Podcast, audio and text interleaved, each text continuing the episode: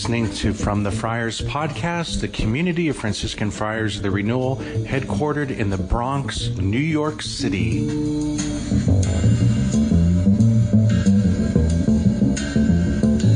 Sisters, may the Lord give you his peace. Uh, I have to make an apology to our to Joe and Jeannie, the musicians. This is the third time they're hearing this homily today. So maybe you need to hear it. You know, third time we finally get it okay. So whenever I do a homily or I preach, I, I always say what I need to hear, to be honest. So um, if you've gone to masses with me, uh, you'll probably hear me say every time, I love these readings.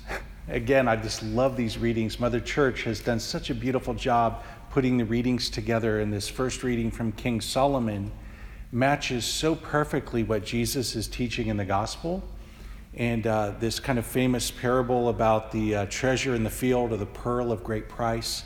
And um, it kind of, if I could do kind of like a modern uh, interpretation of it, it reminds me very much of the myth of the genie in the bottle. You all know that, the story, you know. You, we, how many have seen Aladdin? Okay, so some of you know the, this story, and, and often it's turned into a joke of the lamp that is found, and you rub it, and a magical genie comes out, and he grants you three wishes, right? You've, you've heard that. So there were three Catholic priests stranded on a deserted island, and lo and behold, a lamp washes up onto the shore, and they find it, and they polish it off, and the magical genie comes out, and he says, Oh, there's three of you. I, I'll grant you one wish each. So there was a Jesuit priest, a um, Benedictine monk priest, and a Franciscan priest who were there together. So the Jesuit went first. Now, you know, Jesuits are known for education, right? Fordham University, everything. So the Jesuit says, My wish that I could be rescued from this deserted island and, and take me to the great library of Alexandria. Remember the great historical library? So, poof, he disappears. He's gone. He's in the great library of Alexandria. And then the Benedictine monk goes second and he says, I wish to be rescued from this deserted island and take me to, to the great Abbey of Solesmes, which is this abbey in France where the Benedictines chant the Gregorian chant so beautifully. Poof, he disappears. He's rescued. He's there in the abbey uh, chanting along with the monks. And then finally, last is the Franciscans. Well, you know Franciscans, you know St. Francis very much into brotherhood and fraternity and everything. And the Franciscan is thinking, and he says, You know, now that my friends are gone, I'm really feeling lonely. I wish they were here back with me. Poof. you know? So,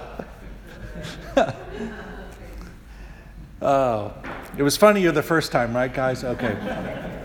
Um, but I think um, if I could put it that way, um, I really believe that. Uh, this is kind of what Jesus is getting at. So let me ask you if God was to appear to you and grant you one wish, what would you ask for? You know? This is what Jesus is getting at with this teaching about the treasure and about the pearl of great price. This one thing that the deepest desire of your heart, you could ask God for one thing, what would it be? What would it be? Something to pray about. And there are a couple of details here which I'd like to highlight for us. First of all, how did the man, how did he find the treasure? And the merchant, how did he find the pearl?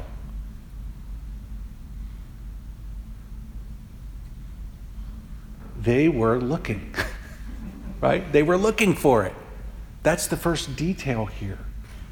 You know, and I think that this can speak to us particularly about our prayer life.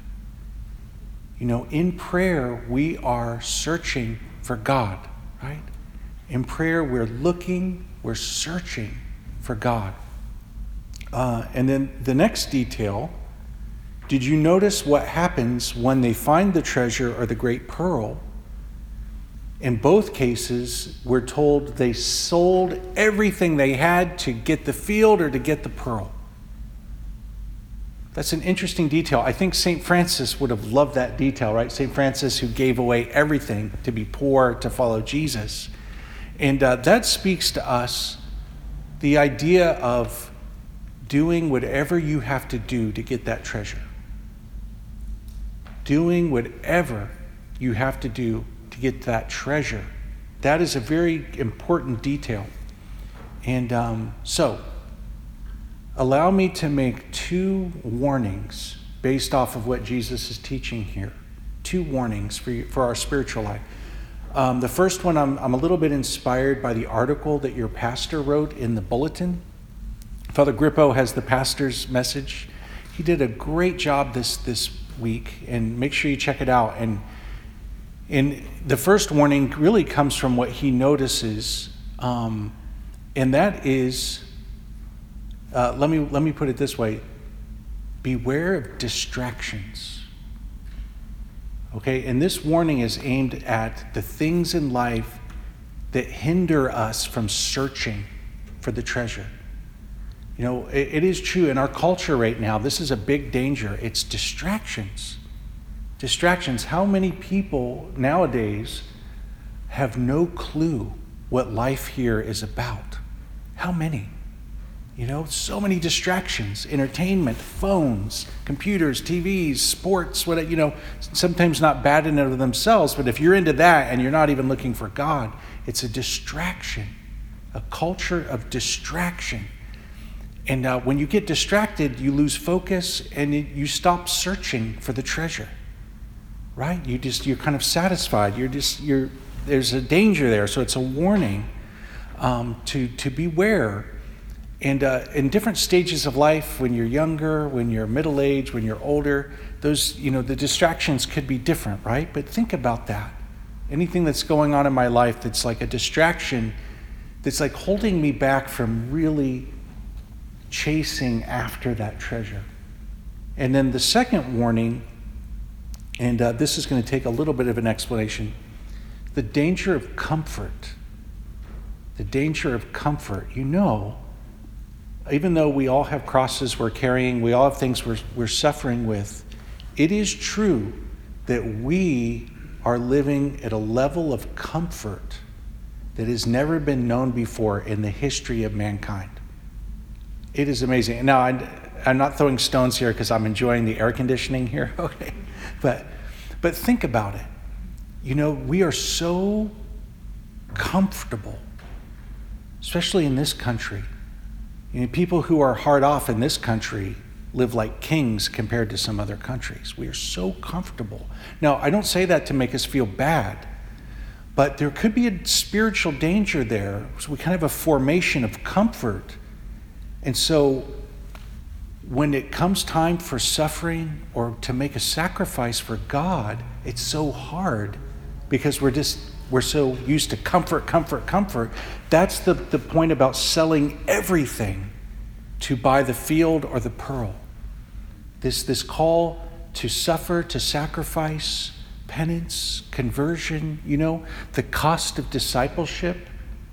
You know, um, when that moment happens, when there's crosses that we have to carry, and I think it can become really hard for us so, you know, we find the treasure, but what are we going to do what we need to do to get the treasure? You know, and it, and it can become hard with all that, that formation of comfort. So, two warnings there.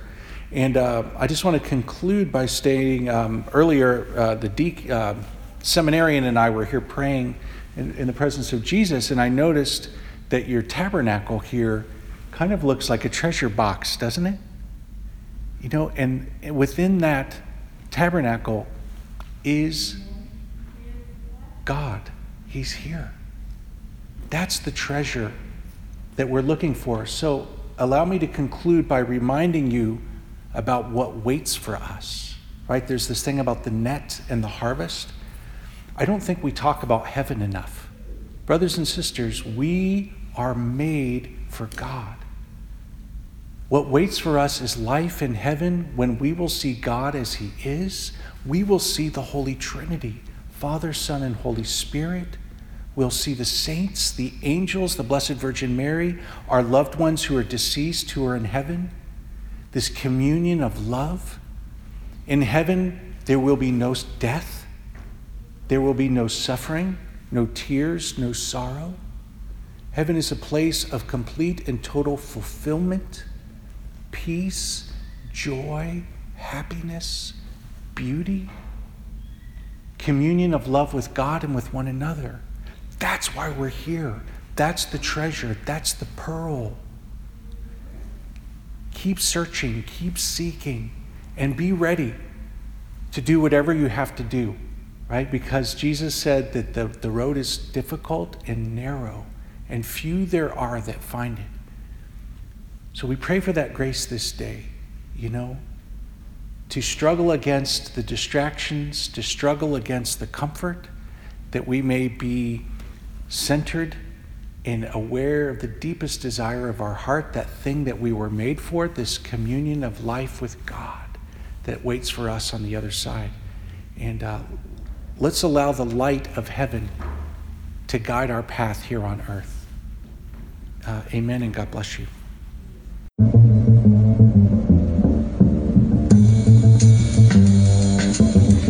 You've been listening to From the Friars podcast, the community of Franciscan Friars the Renewal. Please visit us at franciscanfriars.com or on social media, CFR underscore Franciscans.